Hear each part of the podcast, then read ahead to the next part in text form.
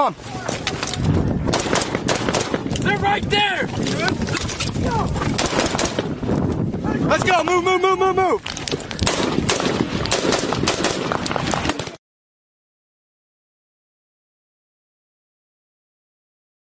This episode of Choices Not Chances podcast is sponsored by Louisiana Gun Shop, located on Highway 90 West in Broussard, Louisiana, just south of Lafayette. For more information, stay tuned at the end of this episode. This is Choices Not Chances podcast with Ryan and Matt. I'm your co-host, Matthew Charette. Sitting next to me is Ryan Rogers. Ryan. All right, guys. Hey, thanks and come. Thanks for coming back. And just like every other episode, if you see anything in this episode that resonates with you, that you think needs to be shared out to the greater audience, and I'm talking about our law enforcement community, I'm talking about our military community, and I'm talking about our military family communities. Today, I'm bringing on a, a guest that's special to me, and it might not be special to anybody else, but it is to me because it this man, uh, Dave Grossman, Lieutenant Colonel, retired Dave Grossman, uh, author of many books, but notably on combat and on killing, both which were on the um, commandant's reading list for the Marine Corps as I was coming up as a junior uh, NCO through the ranks, and they were required readings because of the uh, depth in which they go into the art of killing and the art of combat. And um, and so somebody that I've been trying to get on for uh, in my mind for a lot longer, but it seemed to be pretty easy. I picked up the picked up the phone, picked up an email, and and um, uh, Mr. Grossman's been uh, been generous enough with his time to meet me, you know, here on a Monday morning and, and have a little chat. But um, I hope you guys stay tuned for this whole episode. Uh, it, it's sure to bring content that if you're in the communities that I listed before will absolutely be impactful to you. Uh, so without further ado, Mr. Grossman, Mr. Dave Grossman, thanks for coming on. Oh, Ryan, it's my pleasure, brother. And again, just Dave. But uh, you know what? Uh, I'm right up front. I always try to honor the podcast process. You know, when I was a kid, we had three TV networks, you know, and uh, half a dozen national magazines, uh, a couple of radio stations, and, and if you, you didn't get on them, your voice never got heard. Mm.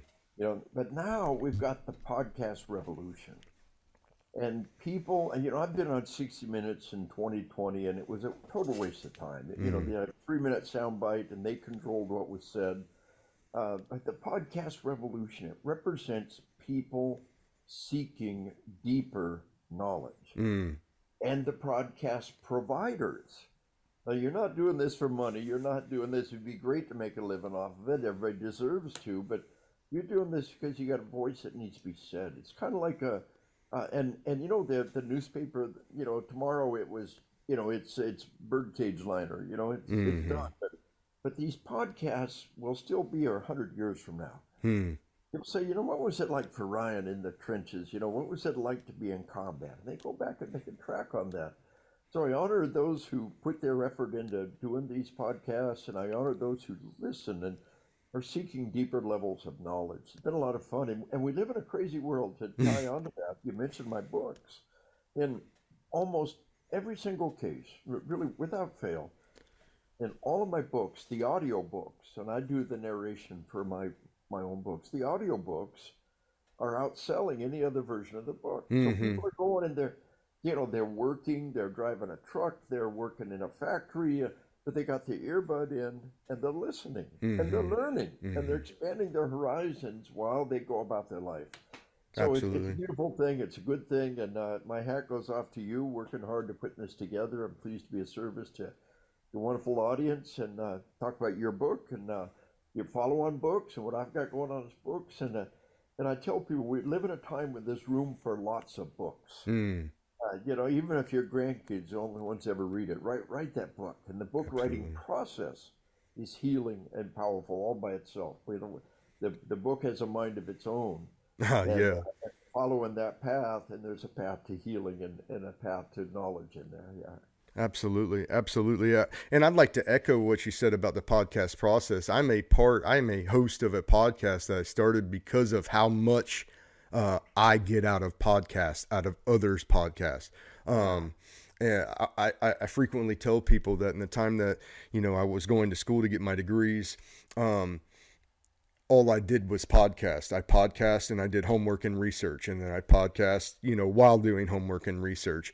And in the three years that it took me to get my and get my degrees, I learned more from watching Joe Rogan, Jordan Peterson, Jocko Willink uh, than I ever thought about retaining learning and retaining from the university. Now, there's reasons why that is. There's a whole a whole lot broader of you know topics that that those podcasts are going to have on them than than just my homeland security degree let's say.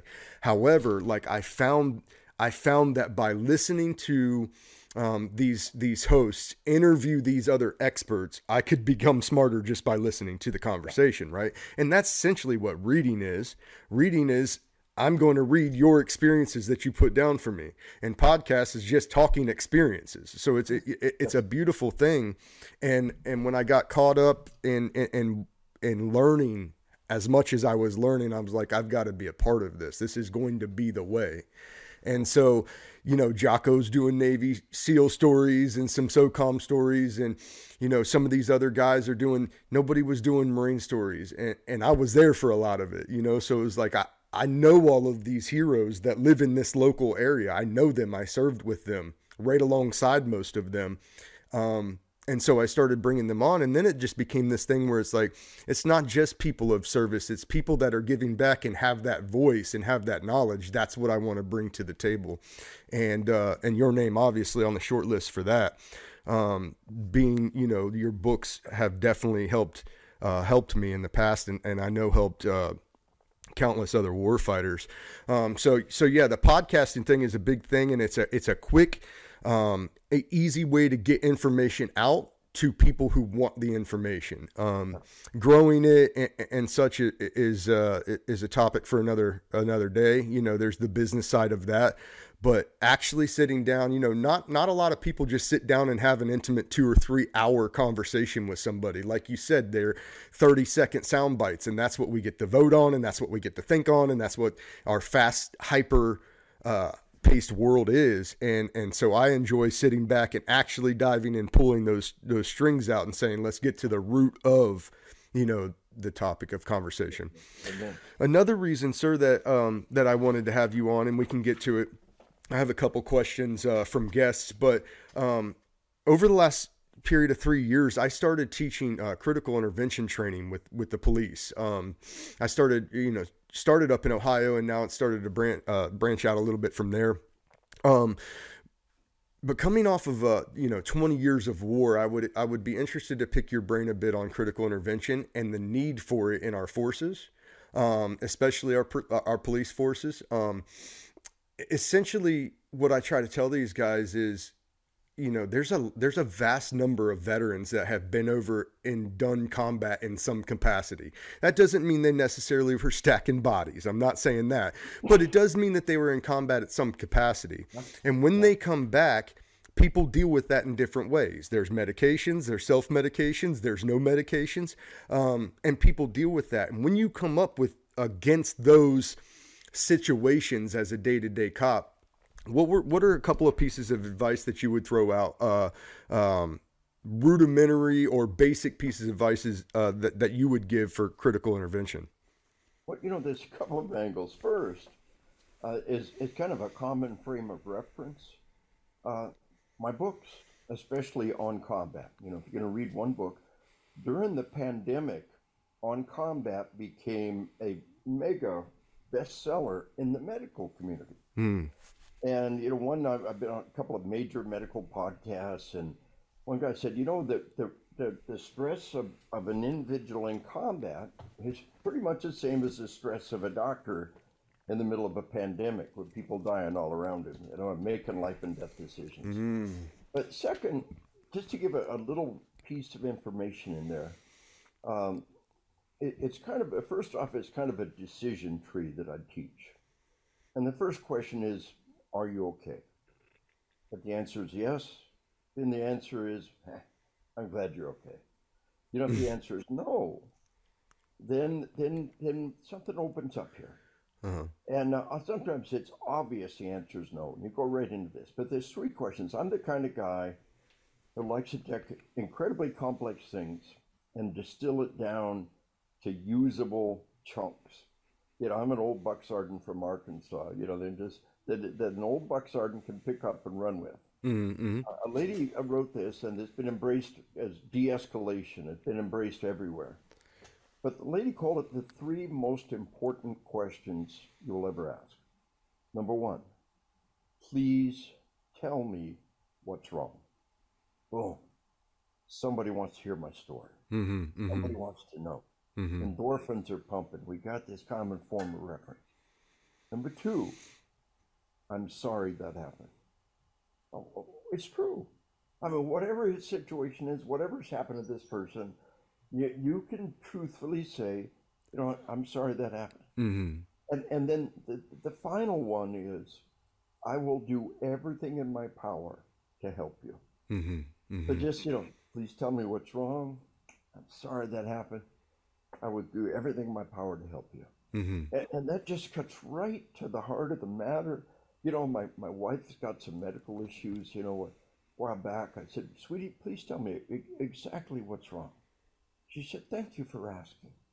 You know, and uh, said, I'm, I'm, so sorry this is happening to you. You know, the one place where we'll break the bank and empty the savings, the one place where we'll, we'll whatever it takes is your wellness. And we'll do everything in our power to help. Mm-hmm. My little granddaughter comes in crying, "Oh, sweetie, tell Grandpa what's the matter. You know, I'm, I'm sorry that happened. Do everything we can to make sure that doesn't happen again." Mm-hmm. So, so much of life is about you know having it, you know, a, you know, a situation, mission, execution, service, support, command, and signal. the, basic op order, right? It's been ground into our neurons from our youngest age. You know, Yep. troop procedures, backward planning process. We do it without even thinking. So put this one more little tool in your uh, in, in your in your, your toolbox, and, and and as we push the envelope of the healing process, so much is about separating the memory from the emotions. You know, in a nutshell, PTSD. Every time you talk about it, you relive it. Mm-hmm. We want to separate the memory from the emotions. We want to talk about it without reliving it. Mm-hmm. EMDR, eye movement desensitization reprogramming. Your eyes follow a visual stimulus while you talk about it. Well, the midbrain, you know, that, that puppy inside, uh, can only do one thing at a time. Mm-hmm. And ordinarily, you talk about it, and the puppy crawls in your lap and pees in your lap and grabs you by the throat, you know. But the puppy's out front chasing a ball. You know, that midbrain is, is busy right now. He's, he's following that visual stimulus Mm-hmm. and you're able to talk about it if it's done properly. And you can't just wing this stuff. Mhm. Trained up at EMDR. If it's done properly, and just one or two times going over the memory without the emotions come along for a ride, we can separate that link. Mm-hmm. Uh, I talk to my cops. I say, you know, you're doing a, you- and, and, and the tool we use is a bottle of water. You put a bottle of water in front of them, and every time they start to become emotional, stop, Mm-hmm. take that big swig of water. And that swig of water calls you from sympathetic nervous system, fight or flight, to parasympathetic nervous system, rest and digest, also called feed and breathe. Mm-hmm. So we pull ourselves from fight or flight to feed and breed with just that, that swig of water. You know, a deer's being chased by a wolf. You stop, get a drink, you're really thirsty. I can't get a drink. I'm being chased by a wolf. The, the fact that you stop, you take that drink of water, the water hits the stomach, the swallowing process, the breathing process, it sends a powerful message to the body that says we're safe. Mm-hmm. Mm-hmm. So I, I tell my cops, let's say you're getting a witness statement from a victim of a crime. If that individual becomes emotional while they talk about what happened, then then something counterproductive is happening. They're, they're reinforcing the link between the memory and the emotion. Mm-hmm. But you put a bottle of water in front of them, just the power of a gift. You put a bottle of water in front of them, and every time they start to become emotional, A, you're getting the calm, rational statement that you need, the witness statement, right? B, they're moving down the path of wellness from the very beginning, they're separating the memory from the emotion. So your whole de-escalation thing is is powerful. But remember, we're trying to pull them from fight or flight, sympathetic nervous system, to rest and digest, parasympathetic. And there's a tool that's being used uh, uh, across the medical community now, a, uh, I, I trained one spec ops unit. The master sergeant that was my host. Mhm. His wife was an emergency room psychiatrist, an ER psychiatrist, and she told him about something sweeping through the ER world, the emergency room world around the planet. You got a crackhead, a meth head. You got somebody tearing up your ER out of control. Mm-hmm. You know what they do? They grab a bag of M&Ms, they rip it open, they shove the guy's face, which like some M&Ms, and a large portion of the time, completely diffuse the situation. Huh. Now, the guy telling me this, right? He's a spec ops guy, multiple combat tours. He said, I blew it off, right? You know, Mhm, touchy mhm. feely new age stuff, right? Bag of it, yeah, sure. But this kind of guy carries gun off duty, kind of guy you want him to. Mm-hmm. Mm-hmm. See, two different times, I'm off duty, I'm, I'm armed, I'm with my wife, and I think I'm going to have to draw my gun and fight for our lives. He said both times, my wife reaches in her purse, grabs a bag of M&Ms, rips it open, shoves the guy's face, would you like some M&Ms, and completely defuse the situation. Now, it's really important to understand something. Now, after a traumatic event, you re-experience the event. A smell sets it off, a sound sets it off. That is not PTSD. It's Mhm. normal. Mm-hmm. It becomes PTSD when you try to not think about it. Mm-hmm. You will literally drive yourself crazy trying to not think about it. You got to make peace with the memory. Got to separate the memory from the emotion, and that brings us back to the book process. You wrote a very powerful book with a gripping first-person narrative about the reality of combat, and, and those the, the things you dug into are really rare throughout history, uh, and we, we've opened the door now where people can do that.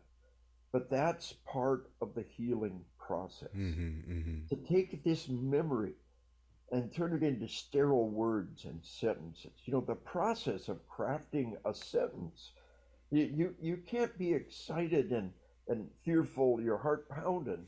Yeah, over time, you just get bored. You know, Mm-hmm. you, you, you- it becomes a very intellectual process. And so part of the healing is uh, artwork, right? Taking that incident and turning it into lines and, and shades, you know. Uh, uh, artwork, it, it, the same thing is true, and, and more so, I believe, with the, the written word. Turning it into a book is part of the healing process. So, kind of, I mean, here's such a great opportunity for me to get another step in that process. How was the healing process for you as you wrote your book? Could you see yourself coming from, I don't want to go there, I don't want to talk about that, I don't want to think about that, to thinking about it and thinking and thinking and thinking? and It definitely was therapeutic. Right. It was definitely therapeutic in that way. Um, you know, I started writing notes in country in 2010, and like a Rite in the Rain, you know, mission book. I, you know, I'd scribble down um, words, and you know, I got to remember this, and I'd put a, you know, a thought down, and then when I came home, um, I I struggled really hard uh, for a couple years, and um, you know, drank and, and none of that was working. And like you said, I needed to talk and I didn't know that at the time. And maybe it's the uh, Marine Corps I grew up in that we just don't do that. We just drink and everything will be okay afterwards. And, and, maybe not. I'm trying to break that stigma now because I know that it doesn't work from experience. Um, and I know that the talking does. But once I started talking, uh, I think I realized. Um, the the therapy that was in it. Um, at first, it was to doctors. You know, at first it was to friends. We would just reminisce, and emotions would come out, but they weren't always bad emotions. Sometimes they were happy and positive, and that brotherhood, and you know, um, you know, when you're when you're in a place where, um, yeah, when you're in a place where things are just bad all over the place, and, and you know, hearing the snap of an incoming bullet is just as relieving as it is unnerving because you know it wasn't the thud that got you. Um, those are weird places to go, and they come with weird emotions. Sometimes happy, sometimes funny, um, and it's hard to explain unless you've been there. But as I started to write uh, or talk, I began to be able to formulate my language and how I wanted to um, present the book and present the Marines and what they did, what I experienced. And so the more that moved along, and don't get me wrong, I was in, I, I, I did some time in inpatient treatment to get my head right, you know, as my kids were being born. And this was not a smooth, easy process, but it was a necessary process to get to a place where A, I could tell the story, but not only tell the story, but but do justice to the Marines' actions in the story and not miss and skip you know, because a lot of you know a lot of what you talk about non-combat um, with auditory and visual exclusion and complete memory loss of things that happened or temporary amnesia. I'm not sure what you know uh, factors play into that other than you know you have a file cabinet and when something traumatic comes up i think it's almost this self-defense mechanism to misfile all of that so that you can't bleed it all together and hurt yourself because they know that it's going to hurt you um, and then we spend a lifetime after combat trying to bleed all that back together so we can tell it properly. Um, um, but but in saying that, I would say that um, writing has become my biggest therapy. Uh, I've only written one book, but I have written many papers and many you know research just for myself for other books and and and and, and writing other people's stories um, it really helps to um, to put language to thought. I mean, that's that's a therapeutic thing in itself. I've found so. And you know, before we lose that kind of, uh, before we move on from that topic, I, I like to tell my audience there's great power in talking over a beer. a whiskey's made for sipping, wine's made for sipping, beer is made for gulping. You know, you quaff a beer, you know, you, you sip the whiskey, but, but uh, you know, you're talking over a beer with friends, and you start to become emotional, you start to lose it. What do you do? Stop, big swig of beer, regain control, and keep talking. Mm-hmm. You know, mm-hmm. physiologically speaking, psychologically speaking, just about the best thing you could possibly do until you get drunk. then it gets counterproductive. Yeah. Then there's uh, diminishing return. that's, that's a great term. Yeah. So, uh, but, uh, and, and it's funny, this is the first war we have ever fought without alcohol. Hmm. You know, and it's you know this this idea that uh, you know everybody gathers, uh, has a beer, and talks about what happened. It, it's been kind of taken away, and and there may be an upside to that, but I don't. I, I think in, in retrospect, I think we lost something. We lost something pretty important, and uh, uh, and so we can regain that and sit down over beer with friends or whatever your brew of choice might be, mm-hmm. But uh, that idea of you know the big swig of beer and regain control and keep talking is uh, uh, is is really a value. And throughout human history, we took the nights off. You know, we we we, we did. It wasn't until you know like World War One we be, began to have large quantities of night combat. Mm-hmm. In the mm-hmm. Civil War, you know, just a generation before World War One, generation or two, you know, they almost never fought at night. Mm-hmm, you know, mm-hmm. at night we turned off, we all gather around the campfire, we fix our meals, and we talk. Mm-hmm. And, and, again, one of the healthiest things you could possibly do. And we, have kind of lost that. But uh, uh, this business of talking over a meal in the end is, is one of the most valuable things we can do. And the act of swallowing and eating it brings you in that that rest and digest mode versus fight or flight mode and that, that healing dynamic. So, mm-hmm gather around that beer, gather around that meal, break bed together, talk about what happened. And anytime somebody becomes emotional, stop, take a swig of beer, regain control. You know, that's the goal of the mission. That's what we want people to do. And that's right. We live in a time where there's room for lots of books. Yeah. You, you know, Amazon, you can self-publish. Maybe your grandkids and your friends their own ever read it. Or write that book. You'll be glad you did. You know? Absolutely, absolutely, and, and like, um, I heard a lot of people say, well, this book's just echoing that book and that book's just echoing that book. It was, it's like, yeah, but God, God forbid we all get more dangerous off the same information over time, right? And uh, and that's not my quote. I stole that one, but yeah. but it's so true. It's so true. And um and if I can interpret it, if I can interpret my experience just one iota different than somebody else that's written it down, then that's one difference that somebody else can learn from. Oh, right. that's so I said. It's the heart of it all. You know, my, uh, my, my, the whole process of my, my work on killing, on combat. Now we got the book on hunting coming out in March. Uh, I've got a book on sleep coming down the road, but uh, that every time somebody gives me a first person narrative, there's almost always some little aspect in there that's new. Mm. And and everybody has a piece of the puzzle, and we can never solve the puzzle until we put all the pieces together. Yep. So that that story of yours, it may be almost exactly like some other story, but the one little part that it wasn't is a value, Mm-hmm. or or the fact that it was is a value.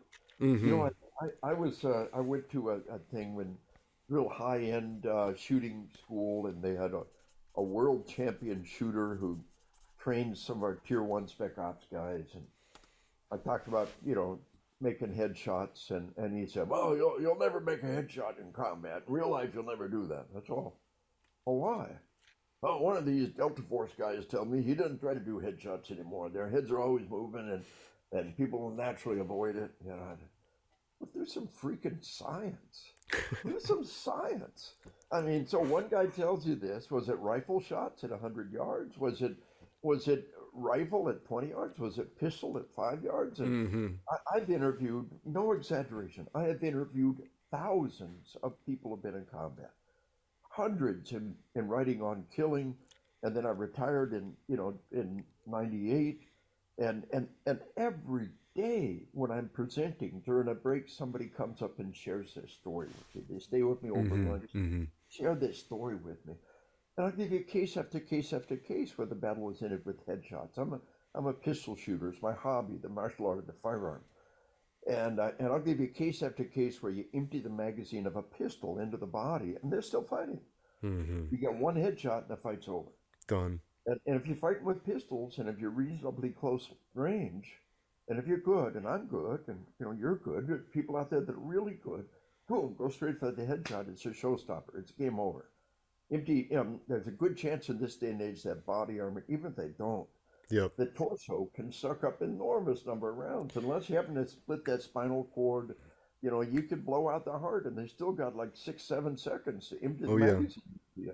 That's something I And learned so- in combat. Like, uh, it's not like the movies. You can shoot somebody Uh-huh. many, many times, especially with a small five five six ball round, pointed Yeah. projectiles. Blow, it's going straight through them before their Yeah. body even, you know, like you said, if you catch a you catch a vital organ, you catch a bone, that's one Yeah. thing. But if you zip them and they're through and through, Yeah, And- and then even the- more so with a pistol. Yeah, so that's do right. Some freaking science, you know. Interview a bunch of people. Ask the same question of a bunch of people, hmm and that's really what what what you do with your book. Your even if it's just your personal story, it's enormously valuable as one data point. Yep, But when you combine all those data points together, now you got science. You know, that's right. and, and you're making your contribution and, and, and taking this is my little piece of the puzzle. Uh, I wrote my book on killing. I wrote my book on combat, generally before the war. Uh, you know, most of what I drew from was before the the uh, the 20 year war. 21 years now, we're still in Iraq, hmm hmm uh, and and those first person narratives were incredibly rare and precious. hmm And I was seeking them out and bring them together. My one of my most recent books is is on spiritual combat. hmm And in the end, you know, it- it's got a spiritual angle to it all, and everybody who takes that angle has got something to give us as well. You know, so take all those directions. You know, the new book I've got coming out on hunting, out in uh, March of uh, of uh, of twenty twenty three. Okay. We, uh, you know, like I, I'll give you an example of, of the thought process on on, on hunting. Uh, if, if you think of mankind, our existence, you know, if you think from an evolutionary standpoint, we try to respect all standpoints, but if if our species has existed for 24 hours, up until the last six minutes, all we did was hunt hmm we were hunter gatherers. It's who we are. It's what we Mhm. do. It's what we were created to do, evolved to do. hmm And so think about auditory exclusion. The shots get muted in combat. Where in the hell did that come from? Well, here's here's my working theory. If anybody has a better theory, let me know. But in, in nature, if we we have in our mouth, we have the chisel teeth of a run like hell rabbit. hmm We have the grinding molars of a, I just have outrun the slowest person in the herd grass eater. and we have the gripping fangs of a Canine. of a of a predator. Inside our, we have been throughout human history. We've been in the middle of the food chain. You know, the uh, records from India say between 1900 and 1910, over a hundred thousand people were killed by tigers in India. You know, and, and that- that was you know what, just you know, just within you know barely within living memory. hmm So this um, this idea of being in the middle of the food chain, it's no fun to be pred- prey. We want to be predator. hmm There's joy in being the predator. And, and so studying the hunting process, auditory exclusion, the shots get muted. Most hunters will tell you they don't hear the shot, their ears don't ring. You are still getting hearing loss. The shutouts in the nerve, wear hearing protection when you hunt. Be a deaf old geese like it's a pain in the butt Yep. Where in the hell did that come from? What what use what survival purpose did it have in the untold thousands of years before we invented gunpowder? And, and I, I think there's only one possible answer. Answer: Almost all predators use sound as a weapon. The wolf's bark, the the, the, the lion's roar, Mhm. the tiger's roar. Uh, almost all predators use sound as a weapon. Now, when you're running, tuning out the sound has no value. Uh, but if you're holding a spear point and you want that guy to, you know, to land on your spear, and you've got to be steady, and you've got to, it, the, the, the lion's roar is really the top of the roar weapon. It's a multi-harmonic, powerful tool to stun you, to paralyze you, to shut you down. hmm So being able to tune out that roar would be a survival mechanism. So you know that the next I've got this triad of books. You can't understand combat. You can't understand killing until you understand hunting, Mm. and they all come in together. So you see that you know the the, the joy of tying these things together and taking that next book. I know you've got a, a follow-on book you're you're thinking about. What kind of share some of the thoughts on how your follow-on book is going? What do you think? Uh, it's going good. Um, I got a couple in the works right now, but one that I'm specifically working on covers Afghanistan, uh, covers the withdrawal, HKIA, end of the 20 year war, and then, you know, some skin that I had in that game. Um, somebody that was near and dear to me that got stuck. Um, and then, you know, subsequently his year long battle to get out of a war torn country after. you said this was your translator. That's yeah. This was uh yeah. This is my translator. I've I've had him on the show once, um, and we've done countless interviews over the phone and, and research together. But um, um, you know, I wanted to show what a you know a nation of patriots Afghanistan stood up in a time when we needed them, um, regardless of how the end uh panned out, and it wasn't great. But that doesn't mean there weren't great patriots of that country that stood up to fight you know, for something better for, for the next generation. And that needs to be told if they're ever going to sustain the light. Um, and so I, I'm having fun. I'm learning a lot. Um, working through that book, I'm learning uh, far more than I ever even anticipated learning, which is great. And you know how it goes when a book just kind of starts to take its own form Yes. uh, and point in a direction that maybe you didn't see coming. So that's that's kind of what uh, what I've got going on with that. But um, but um, uh, so I'm I'm gonna shift gears on you right here. Sure. Um, I also had Lieutenant Colonel retired Wayne Phelps uh, on the show, and I, I originally had reached out to you. You put me in touch with Wayne, or somebody from your team put me in touch with Wayne. I had Wayne on, and it was a wealth of information covering on killing, uh, the psychology of killing with drones. And um, I, I just had a couple of things that I wanted to pick your mind about because in going through on combat and on killing, you would almost whittle down to say that our cognitive distance to the killing is our physical distance to the killing. But that's just not the case anymore, is it?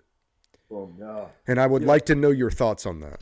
You know, Wayne, Wayne, you know, I, I was co-author with Wayne on the book uh, on killing remotely, and in the final product was 95% his. You know, and you know, we just put his name on it, but I was proud to have been able to contribute to it. I think it's one of the great contributors to this cycle. You know, and uh, uh, and we talk about how when you kill with a drone, and the sniper is similar. You know, it's sniper have tremendous scopes. That, Are you talking about because of loitering time, Yeah, yeah, and observation well, time? the sniper is watching and observing and watching, and then whacks them, and then sees the follow on. Well, it's even more so with the uh, uh, with the, the drone, the you know the Predator, the Reaper, and we're whacking somebody with a Hellfire missile. You know, we, the fires of hell. We make a Mhm. religious statement every time we whack them. We don't even get it. They get it. So they're Mhm. mad. But uh, so we whack them with a higher Hellfire missile. So what they do is they follow this guy for days. hmm What they call pattern of life. They Mhm. follow this individual for days. They become familiar with their life and their family and their interactions. We watch them in detail, and then we find the time when they're alone, and then we kill them, and then we watch the aftermath. As uh, the family comes out and picks up the pieces and puts them in a wheelbarrow, and you know, and and and that's that's hard. hmm You know, you, you, even in combat, you, in normal combat throughout history, you don't see the family come and pick up the body and, and carry them off, and you don't see what they're doing. You don't follow them for days in their daily life. hmm So, you know, historically, the physical distance and the cognitive distance were the same. Dropping bombs from 10,000 feet, firing artillery from three miles back, no big deal. You know, but as you get closer and closer, it gets harder and harder. hmm And then we've entered this realm of, uh, of the, the remote killing uh, from the drone. And, and I tell everybody it's so important. And this is the big message, I think, in a way, is no pity party, no macho man. You know, don't don't cop into a pity party. Oh, this is going to destroy everybody. It's not. The vast majority are made stronger by combat. A new greatest generation rising up. Right? No pity party, hmm but no macho man. If there is a problem, deal with it. hmm And there's no shame in that. hmm The docs are good. They get better every day. Uh, we can treat PTSD, and you can come out the other end stronger. Yeah, I think it's important. I think that's an important. Um, I don't want to cut you off, but but it's Oh, important to me to talk about that right there. Is that um, we are getting better. The treatment is stronger, and this is not a life sentence for you. There are there are best practices that are getting better every single day, and it is not a death sentence. So, if you are a commander in a service, you should not treat it like it is a death sentence for your Marine soldiers, airmen. This is something that can come back from, and when they do come back from it, they can be again a force multiplier inside your unit. But to negatively stigmatize 20 years of combatants because you don't understand the symptomology that's coming with what they're dealing with is is forever will be a mistake, in my opinion. And let me give you an angle on that. Uh, there is so much garbage about our troops in this war. You know, we've all heard 22 veterans a day take their life. And now they, they say it's going to go like 17 a day. But, but veteran and combat veteran are two different things. Those in the 40s and the 50s and the 60s, we drafted everybody. Elvis Presley was drafted. He served two years, he got out, he was a veteran. If Elvis was still alive, and if he killed himself, he'd be one of those 22 veterans a day. Now, every suicide's a tragedy. I get a nephew who's a Marine veteran of Iraq who took his life. Uh, every death is a tragedy. But when we talk about those 22 veterans a day, all but one or two are not from this current war. The vast majority of them are 70, 80, 90 year old men who, who, who are hitting the end of their life cycle. And, and, and, and, uh, and that's another whole thing, you know, to, to talk about. And every suicide's a tragedy, but did you know that? Did you understand that? No, we, but this lie. They Mhm. want us to think that it's all from the current war, and they're all committing suicide. When the truth is, of the, and of those 22 a day, and one is one too many, but of, the, of those 22 a day, only one or two are from the current war. Oh, we get it. Mhm. We got all those Vietnam veterans, but then we got that vast, vast, vast majority of veterans who never saw combat. Mhm. But when they take their life, they count. You know, that uh, throughout the Cold War, you know, the 40s, the 50s, the 60s, the early 70s, they ser- they were drafted. They served two years. They got out. They're veterans. Mhm. And so this lie that you know that, that 22 veterans a day take their life, it's a lie of a mission. They want you to think it's all from the current war. Mhm. They all have PTSD and they're all committing suicide. No, no, they don't all have PTSD. A, minority does. The vast majority are, are, have post traumatic growth. Mm. And the, and the greatest lie of all is that PTSD is untreatable. Mm. You know, It's, it's a lie. Why, why, in the face of hundreds of thousands of PTSD cases we treat every year, they're cover full. Why, in the face of ever advancing medical science, why, in the face of the indomitable human spirit, why would anyone say PTSD is a life sentence? Two reasons. Number one, politics Mhm. the war is evil and they all are destroyed by the war and they've all got PTSD and they're all damaged goods. Bullshit. Yeah. They're, they're, they're, they're, they've They're got some of the greatest individuals that walk the face. They're a new greatest generation coming home, right? Mhm. But, but, but number two, even if you do have a problem, we're darn good at treating it and you come out the other end with post traumatic growth. Mm. We all know about the greatest generation, that World War II generation. Well, they knew greatest generation is rising up if we don't mess them up. That's you know, right. Nietzsche said, "What doesn't kill us only makes us stronger." But Nietzsche stole that from the Bible. Two thousand years before Nietzsche, the Bible says the same thing over and over again. You know, Romans chapter five: We glory in tribulation, for tribulation worketh patience. Patience experience, experience hope, and hope maketh not ashamed. You know, the idea of being stronger from the bad things in life is not a new idea. The pity party, waving the victim card, that's a new idea. I don't even know when it started. It started while we were gone. I I have my own theories. Maybe me and you can talk offline on those one Yeah, day. yeah. Um, I want to shift over. I have a couple of I have a couple of questions um, from some of my viewership, and the first one uh, the first one goes like this: What is your biggest critique behind how the military is developing its warfighters for tomorrow's fight? Wow, you know, there's just so many different things.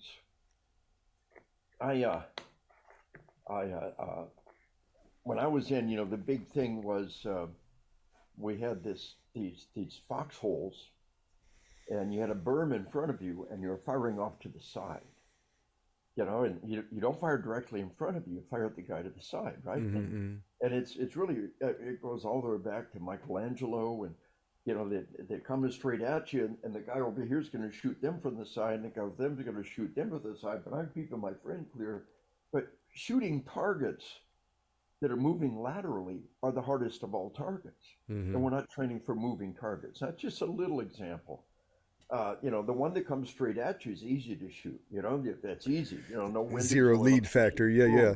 The one that's running that way, that's a hard target, and we're not training for that. So yeah, we're all in this formation, but all we train for is pop-up targets. Uh, but but I, I think the the biggest area where we're really failing, and, and there's many many nuts and bolts things like that that I see that trouble me, and but uh, is is we're not preparing people for what combat is going to be like. And that's my key, you know, auditory exclusion, slow motion time, tunnel vision, Mhm, memory gaps, memory distortions.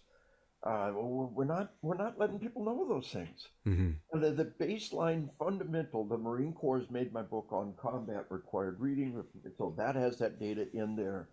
Uh, you know, how could we have had 500 years of gunpowder combat and not let people know about auditory exclusion? mhm, But mhm. even more important is the aftermath dynamics. You re experience the event, it's not PTSD, it's normal.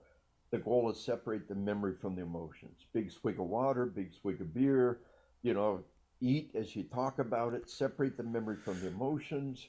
And if you can't do it yourself, don't hesitate to get help Mhm, the mhm. docs are good and they get better every day.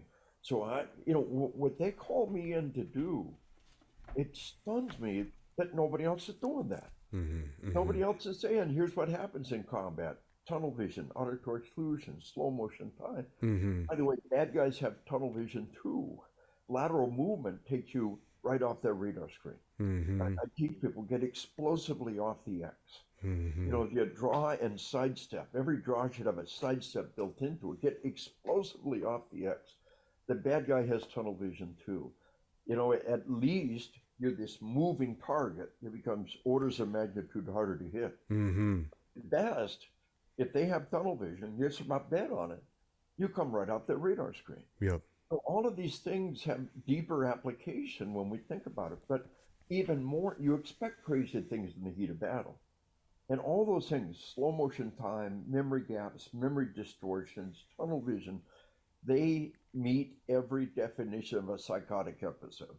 those things by themselves would scare the daylights out of you. Mm-hmm. But mm-hmm. we expect crazy things in the heat of battle. A week later, a month later, a smell sets it off, a sound sets it off. You re experience the event, and it scares the hell out of you because nobody warned you that was going to happen. That's And right. Nobody taught you what to do. Well, warning it might happen. It's not PTSD. It's normal. What do you do? First and foremost, a big swig of water. Big drink of water for sure. And these are things that I read about in your books and then experienced after the fact. And and, you know, it was on the you know, your books were on the reading list the entire time I was in. So it was like one rank I'd read them, another rank I'd read the book again and take a whole different wealth of information away. And then the next, you know, and then I actually when I you know actually get to combat, you know, I had that tachypsychia, that um, slowed down. Um, I called it a flow state. I didn't know what else to call it, but it was almost as if, you know, I could take in the battlefield, I could take in my troop movement, I could take in the enemy situation all in a zip. Felt slow, but it wasn't slow. It's very weird um, how things, it, auditory exclusion for sure. But what's weird is like you did hear, I did hear the things I needed to hear. Um, but my mind knew how to separate that out you know and, and and so we are definitely an evolved super predator um but if like you said if somebody's not teaching you or picking it up showing you what books to, to read showing you what to know about then when you go into that you could really start tripping out about about what you're actually experiencing. And when you go into it with the knowledge already you're able to almost harness the and, and leverage it to your ability. Yes, yes. yeah Here's the biggest thing of all. If I could just get one thing for everybody to know, it would be about this global epidemic of sleep deprivation. all right let's talk about that that was my next sleep is a biological blind spot. Mhm. Your body doesn't know how to make you get enough sleep because Mm-hmm. it always happened naturally. Every night, without fail, it got dark, and there was nothing to do. Uh, and you could have a little sex, have a little talking, went to sleep. The body didn't have to make you sleep; it happened naturally. hmm And then we invented electric lighting and television and video games and binge watching TV shows, constant stimulus media. hmm And suddenly we were in the middle of a global epidemic of sleep deprivation. hmm And most people don't even know this. There is a powerful link between sleep deprivation and suicide. I talk about uh, that a little bit because that's something that I don't know about. Yeah, I- mean, I, was one of the first ones to present at a DoD wide conference of military data that showed a sleep deprived soldier can be up to five times more likely to take their life. Is this No. inhibition or is this fatigue? No, it, well, what, what's happening is this: when we're sleep deprived, we become stupid. What what, what happens is you, you is uh, your your uh, your in, intelligence, your judgment. You have impaired judgment. hmm 18 hours without sleep, and you have impaired judgment equal to 0.08 blood alcohol legally drunk. hmm 24 hours without sleep, you have impaired judgment equal to 0.10 above legally drunk. Two or three nights without sleep, and you are psychotic. hmm Any graduate of Army Ranger School tell about hallucinations on the third day without sleep. hmm And so this sleep deprivation, you know, and, and I tell people my dad started smoking in 1940 when he was five years old. He plunked a nickel on the counter, bought a pack of Bull Durham tobacco and rolling paper, started smoking at five. Hey, candy rots your teeth, right? Cigarettes are good for you. I mean, the cigarette industry had ads that said more doctors smoke camels. Mhm, and then mhm. as, it, as you're dentist, I recommend Viceroys. Well, dentists say Viceroys, doctors say Camels, which is best? They're poison. They're all poison. They'll kill you. Don't do it. Mm-hmm. So what I tell people is the video game industry will never say, "You've been playing this game for 36 hours. It's time to get some sleep." Right. Facebook will never say, "You've been online for 48 hours. It's time to get some sleep." That you know, the the head of Netflix has said their number one competitor is not other Sleep. online providers, and the one competitor is sleep. The corporate policy of Netflix is to steal your sleep. They're never going to say, You've been binge watching shows for 24 hours, you've got to get some sleep now. They will never do that. They don't care that they're killing you. Yeah. So, one of the best meta studies of suicide says not only is sleep deprivation a key factor in suicide, is the most remediable factor.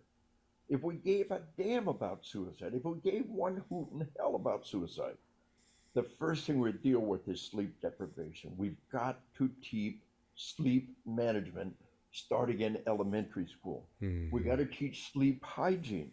So alcohol, let's stay with suicide for a minute, then we'll cover a few other areas. Sure, sure. Alcohol and suicide have always been closely related. Alcohol creates impaired judgment. You know, under ordinary circumstance, you cannot take your own life. It, it, the, the resistance is so powerful. So you strong. cannot take your own life. It, you, the, the drive to self-preservation is so powerful that alcohol impairs your judgment, and then you make a bad decision and never get a chance to rethink it. Mm-hmm. So alcohol and suicide have always been related. But the most pervasive important form of impaired judgment is sleep deprivation. And again, I've got two nephews who took their life. One of them uh, was a very young teenager. He locked himself in his room to play the new video game for three days straight. And on the third day, he killed himself. No note, no trauma, no. uh, Why? Why? We look back in retrospect, almost 20 years later, was he sleep deprived? Boom, of course he was. Did he know the risk of sleep deprivation? Did he know that? Boom, no, he had no idea. Mm-hmm. We, sleep deprivation of traffic deaths. Decade after decade, traffic deaths have come down. Airbags, seatbelts, medical technology, now everywhere, traffic deaths are back up. And there's a reason why airline pilots and truck drivers are required to log enough sleep. One of the lowest suicide rates in the armed forces are pilots who have a culture of sleep management and truck drivers hmm. who have a culture of sleep management. Hey, you're going to be on the road tomorrow. Get some sleep. Roger out. But, you know, I, I had a, I had a sergeant major tell me they were deployed, they were doing combat patrols all day, but they were in a barracks, a safe barracks environment at night. He said, I told my troops it's lights out at 10 o'clock. He said, if I find you up after 10 o'clock playing video games, I'm going to take your video game. He said, these are good troops. They wouldn't disobey an order. But he said, within a week, I had a closet overflowing with video games. They could not not play those games. Mm-hmm. And the games keep you ramped up. They keep the adrenaline flow pumping. You never get a chance to wind down. You never get that chance to relax. Mm-hmm. But so, and, and let's go back to suicide. Suicide has exploded in every nation around the planet. Teen suicides have exploded, every age group. Between age 10, 10 11, 12 year old teenage girls, the suicide rate has tripled per capita in just last decade. So here's parenting 101 for the 21st century. When you send your kid to bed at night, take their cell phone away from them. Yep. No laptop in the room, no cell phone in the room. They got to go to the room and sleep. So a cop came up to me during a break in one of my presentations. He said, I had a good girl. He said she was an A student. She said, Dad, it's embarrassing. You don't have to take my cell phone every night. You can trust me. Mm-hmm. He said, so I trust her. I let her keep her cell phone. He said, if a little while later, she took her life. He said, my little girl took her life. And we never knew the hell she was living in. Mm-hmm. Couldn't get away from it, could she? We looked at the text messages on her cell phone, Mm-hmm. and it was ceaseless, vicious bullying Mm-hmm. over her cell phone every night, night after night. And you can't just ignore that stuff. We're not wired that way. Mm-hmm. He said it was heartrending to see her up all night long, night after night, trying to defend herself, trying to find somebody to stand up for herself. He said, I knew my little girl was bullied to death. What I didn't understand until now, she was sleep deprived, Mm. tormented, and bullied to death in front of my eyes, and I let it happen. He said, I can't ignore that text message in the middle of the night. How can we expect our kids to? Right. He said, The one thing on earth I could have done for my little girl was take her cell phone every night, let her turn off all the bad stuff in this world. But who's going to be your mommy? Who's going to make you get that sleep? So, Right. sleep deprivation, major factor in suicide. The new factor causing an explosion of suicide around the planet. Major factor in traffic deaths. They exploded around the planet. It is a factor in obesity and heart and and and uh, heart disease. It's a factor in Alzheimer's. People say, uh, you know, I'll sleep when I'm dead. You have a decade of Alzheimer's first, you idiot. Do Yeah. an online search between sleep deprivation and dementia. Boom. Sleep deprivation, Alzheimer. Boom. It'll come right up. Online search about sleep deprivation, suicide. Boom. It'll come right up. It's also a key factor in opiate overdoses. Mm. Now, why are opiates a drug of choice? Uh, prescription opiates have always been there. Why are they suddenly the drug of choice? Because sleep deprivation creates chronic pain. You don't sleep. The tendons and muscles never fully relax. Right. You hurt, doc. I No heard all the reparative work being done. Give me a pill to fix it. You don't need a pill. You need more sleep. And here's the other part of the equation: a global explosion of caffeine abuse. Mm. So sleep 101, sleep management. If I just give you two of many, many factors.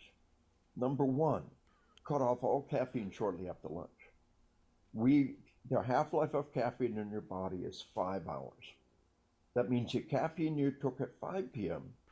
is still at half strength when you go to bed at 10 p.m. O'clock, yeah. It's making you have bad quality sleep. Caffeine doesn't make you not sleep. Caffeine makes it easier to stay awake and harder to have good quality sleep. Right. You're, you're hurting your sleep. Sleep is that little vacation that waits at the end of every day. Guard your sleep, protect your sleep. And caffeine is the enemy of good sleep. And these mega doses of caffeine that we're putting in our bodies, you know, for the first 15 years of the war, we passed out energy drinks like water. Mhm. And then about six, seven years ago, two major Department of Defense wide studies on the energy drinks said these things are poison. Mhm. And for all practical purposes, there is a ban on issuing energy drinks to U.S. Armed Forces. Uh, the, in an academic environment, the one taking the most energy drinks were the ones with the worst grades. Mm. In a tactical environment, the one pounded down the most energies, energy, we're the ones most likely to not off on the job. We're in the middle of this this this epidemic of caffeine addiction. Mhm. So taper off, taper off slowly. We got people taking mega doses of energy drinks. They go cold turkey and they go into seizures. I'm talking crap yourself, piss yourself, convulsions, seizures when they go cold turkey on caffeine. Just to taper off, taper off, taper off slowly. Yeah. But number one, this this this caffeine abuse. But number two, it's just the quality of sleep. You may not get one more minute of sleep. You'll get quality sleep if you cut off caffeine shortly after lunch and a completely dark room. Mhm. They're designed to sleep in total darkness. I'm a huge science geek. My fa- favorite website is sciencedaily.com. And major study in the sleep lab. Totally dark room. Bathroom light is on and the door is shut. The light coming under the crack of the bathroom door is enough light to stop your body from producing the melatonin that you need. Melatonin, M E L A T O N I N, Mhm. melatonin is the neurotransmitter that body produces that allows us to sleep.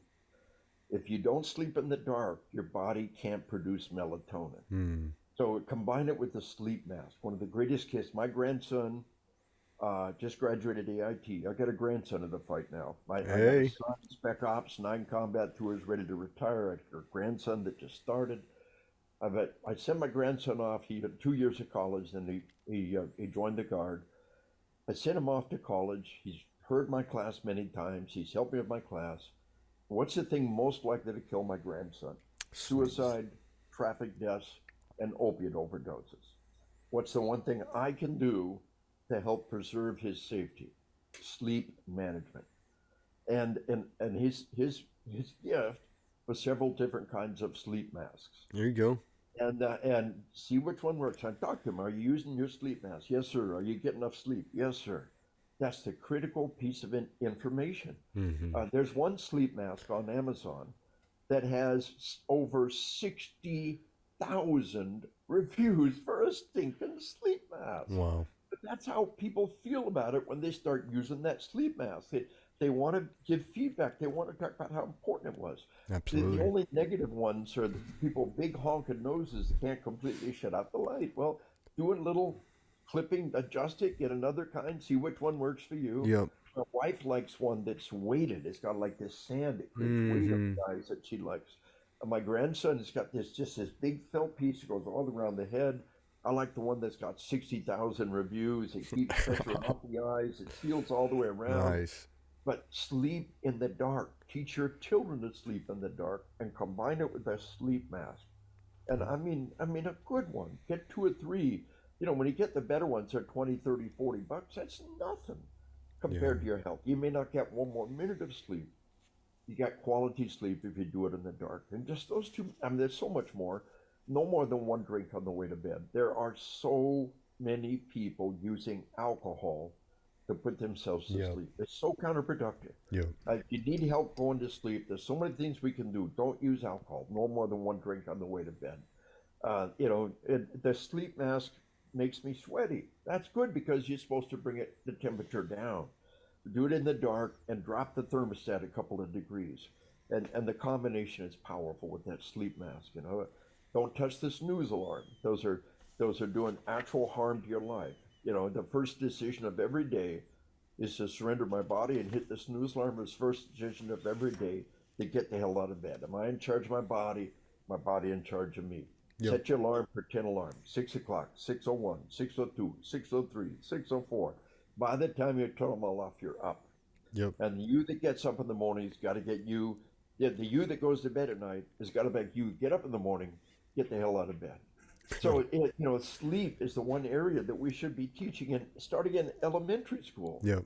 about the need to sleep in a dark room, and uh, and you know, and there's so many things that we could be we could be applying. But that's my great issue above and all else: suicide, traffic deaths, opiate overdoses, heart disease, uh, uh, uh, obesity. There's a powerful link between sleep deprivation and obesity. You want to watch your weight? Watch your sleep. Mm. And, and all of these things are happening, and nobody is connecting the dots because they want you to keep watching their That's right. They want you to keep playing their game. They want you to keep on social media. They're never going to tell you. It's the racket. Yeah, and they want your children. The most evil thing about this is selling it to children. I wrote a book on the what's happening with the video games, the violence, the assassination generation. Uh, in in in 2000 and, and uh, in 2005, the data was so overwhelming. The state of California overwhelmingly voted to regulate children's access to violent video games. Data was Mm. that strong. Homa Hollywood, Homa Silicon Valley, overwhelmingly voted. These are things adults can do, but kids can't. The violent video games. The video game industry fought all the way to the Supreme Court. They said we have a constitutional First Amendment right to sell any game to any kid at any age. They conned seven old men, seven Supreme Court justices, probably never played Pong in their life, overturned the California law. People don't even know that. So this hmm. industry is fighting tooth and nail, not just to steal your sleep, but to steal the sleep of your children. hmm And they don't care that they're killing children. They don't care that they're a factor. They just they just censor that data. Yeah, as long as they make their bottom line, right? Boom. And, and, and like selling tobacco to my, my dad when he was five years old. You know, uh, 55 years later, those cigarettes finally killed him. But sleep deprivation is going to kill you right now. Yep. Suicide's going to kill you right now. Traffic deaths kill you right now. You know, and, and opiate overdoses are killing people right now. Yeah. This isn't happening 50 years in the future. This is happening right stinking now by a corporate predator who fights tooth and nail to sell this product to children. And we don't mm-hmm. even know. And so we got to get the word out. That's the one thing, above all else, if we were talking about emotional wellness, mental wellness, sleep is a weapon. We, we gotta we've we've got to we've got to weaponize sleep and use it in our daily battle to, to master our environment, to, to master the, the challenges that we've been given. Yes, sir. Yes, sir. Well, there you got it, guys. If you're not sleeping right, or if you need you need to work on your sleep, there's a wealth of uh, knowledge coming at you right there. Um, well, sir, I have one more question, and then uh, and then I think uh, you you're helping me out a lot. I'm learning a lot today. So, um, uh, if you were when you speak to your law enforcement community, um, in regard uh, regarding um, uh, dicey stops, um, bad situations, what's the number one piece of advice you give them? Well, you know that the, the, number one is the heart of de-escalation. Mm-hmm the heart of calming somebody else down is to be calm yourself. Hmm. And that comes from training and confidence. If, if, if, if you know you're a bad shot and you're no good with a gun and you barely got through the academy with lots and lots of help, then you're going to live your life in fear mm-hmm. of having to go to the gun because mm-hmm. you know you're no good. Mm-hmm. But if you know you're good then there's confidence. And, and, and you're less likely to have to shoot because of that confidence. Mm-hmm, mm-hmm. You will de escalate, you will be calm, you will make calm, rational decisions. What, what lies at the heart of the matter is, is preparing for combat. And your department will never give you all the training you need. You need to do some stuff on your own. Mm-hmm. The primary thing I'd talk about is about uh, is, is about finding a hobby finding an activity, hopefully something you can do with your family that will contribute to your skills. Sure, yep. And, and at the top of that list is hunting. Now, you talked about hunting when you were a kid. You mm-hmm. talked about, you know, what a family activity to do. We're in the woods. The wellness of being in the woods. We're part of we're part of nature. We're we're part of the cycle of life and death. We're out there immersed in it. It's a mm-hmm. beautiful and powerful thing. Uh, martial arts.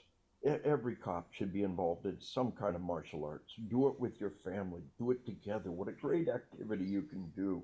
Hunting, martial arts, those are the kind of examples of the things we can do together. But it all comes back to your skills and your confidence. If I go mm-hmm. hand to hand, am I confident in my skills? Well, the martial art provides that. I have to go for my gun, you know, and I, I like Hojutsu, the martial of the firearm. H O J, Hotel Oscar Juliet, put J U T S U, Hojutsu. Sure. Dot com. Martial art of the firearm. I love it. Yeah, I, I love the martial arts. The uh, but shooting is the American martial art. Yeah, yeah. You know, we we are are the people of the gun and we are the ones who introduced gunfighting and everything that has to do with, with the, the, shooting as a martial art came from America. This is our martial art. An amazing guy named Jeff Hall, a, a ranger in Vietnam right at the end of the war, just a few years older than me, mm. uh, a most decorated Alaska State Trooper, high level uh, uh, martial artist, multiple styles, has resurrected the Japanese art of the firearm. And so shooting as a martial art is so powerful. And, and look mm-hmm. at things happening around our nation. So, so develop your shooting skills, develop your hunting skills, develop your martial arts. Have a hobby uh, that will that will reinforce your survival values. Yes, sir. It, it ties into everything you do with that confidence and that calm. And FBI studies of people who murder cops, they're hunting for cops. They mm-hmm. see somebody looking sharp, standing tall, got a marksmanship badge on is ah, I'll pass on this guy. They're waiting for hard target versus soft target. Yeah, donut stains, and uh, you know, and uh, they're they're looking for that. So to just have that confidence, they can mm-hmm. see it. They back off from it. They're looking. They're they're they're looking for soft prey. They're not looking for a fight. That's right. And and what would you say to to people in the LEO community though that feel like they don't get enough training on the job. And you said you got to do some stuff by yourself. I know I have many uh, law enforcement members in my family, extended family. Uh, my little brother uh, is in law enforcement, and they don't have always got the budget, and they don't always have the resources. So he makes sure it you know it's it, it's part of his collateral duty to ensure that he's going and shooting and he's going and shooting from a holster. I mean, a lot of people say go shooting, but it's not just go shooting. It's you know go shooting like you would anticipate being in a gunfight. You should be drawing. You should be doing multiple positions, things of that nature. And, and and and what do you say to that? I mean, is that just the answer? Is that you need to put in your own time? Will it never be a You know, when I- resource? when I teach chiefs and I teach sheriffs, Mm-mm. you know, LAPD, last I heard, LAPD still has a bonus for qualifying expert. Oh wow. And and it's like it, it adds up to like like three, four hundred bucks a year. Uh, back in the fifties, that was a lot of money, but it's Yeah, still yeah. a lot of money. You know, yeah.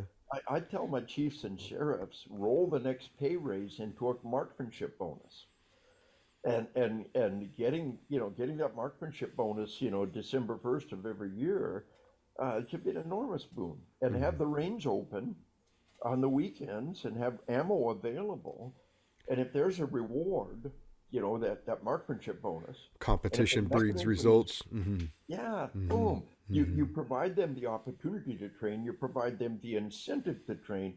Boom, they're going to be there. They're going to do it. Yeah, and then, then that reinforces the confidence that you speak of, and now you're not dreading going to the gun. It's like, okay, if I need to go there, I can go there. Yes. Yeah. And that means it's less likely to happen. Yep. You know, the, the one that lives their life in fear, the predator will push them. They will, they will feed on that. The one that's absolutely confident that I don't want to go to the gun, but I'm ready. And, Yeah. and, and I've waited all my life for this. And if you're the one, bring it on. Yep. I, Yep. I don't want I'm the one your mama told you about. Exactly right. Yeah, so, yeah, uh, yeah. That Well- becomes our goal. Oh, that's awesome. Well, Mr. Dave Grossman, everybody, I know it's uh, dirt down and dirty. We've been going for about an hour and a half now, and I don't want to take too much more of, uh, of of your time, sir. But I appreciate you coming back on, and I will I will be in contact. Um, you know, after after we get offline here, I want to reach out and and uh, and give you my my appreciation for for being on here again. But um, I really appreciate you. I really appreciate your work over the years and uh, and what you've given back to, you know not only the law enforcement and military communities but their families as a way of um, those you know those family members that are that are doing their due diligence to understand their uh, their spouses or their children after a time of war. These are great books to pick up and kind of understand the psyche uh, that goes behind you know pulling the trigger and uh, and, and uh, putting people down. So. Um, Again, I appreciate it. Longtime hero of mine, and uh, and uh, I hope you continue to do good work. And uh, and God bless you, sir. And you, my brother, you know, the Bible says, as iron sharpens iron, so it is one individual uplifting another. It's a two way street. That's And, right. Iron sharpens iron, brother. It's an enormous event. My, my website is grossmanontruth.com. You know, the truth on killing, the truth on combat, the truth on hunting, grossmanontruth.com.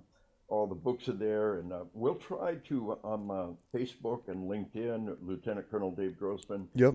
when this show's ready to post, we'll put the word out to the, to them and uh, have a chance to uh, to give your your little boost and opportunity for us to uh, to to work together to iron sharpens iron. So God bless you and uh, Merry Christmas and a blessed New Year to you and yours, my brother. Hey, Merry Christmas to you too, sir. I appreciate you.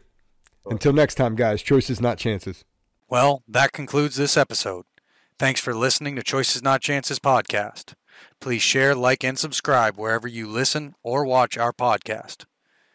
You can also follow us on social media at Choices Not Chances podcast.